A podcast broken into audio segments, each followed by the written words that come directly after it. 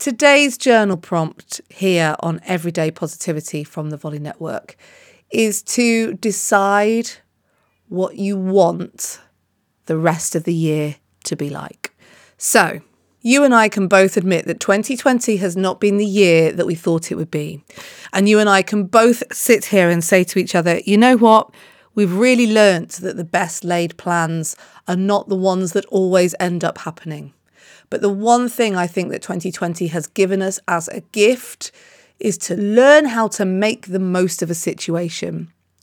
We have learnt what life is like with limitations. What the next 3 months are about is making sure that those limitations are fruitful and that they give us the best that we can get. So, in today's journal, what do you want for the rest of the year? What do you want to get out of the next 10 weeks? How do you want your life to be? Within your own limitations, I guess. So today, get out that journal and list 5 things that would make the rest of this year great. Look, I'm already looking at Christmas and going, right, how can we make this the best family Christmas we are going to have, just the 4 of us? Because there is a good chance that we will not be getting the Christmas with a great big family gathering. Who knows?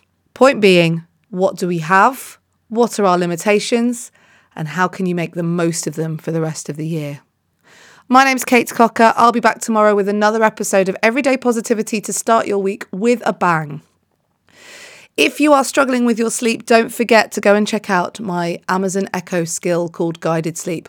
All you have to do to open it is ask your Amazon Echo to open Guided Sleep. That's open Guided Sleep. And I'll see you there to chat away and talk you to sleep. In the meantime, have a great day.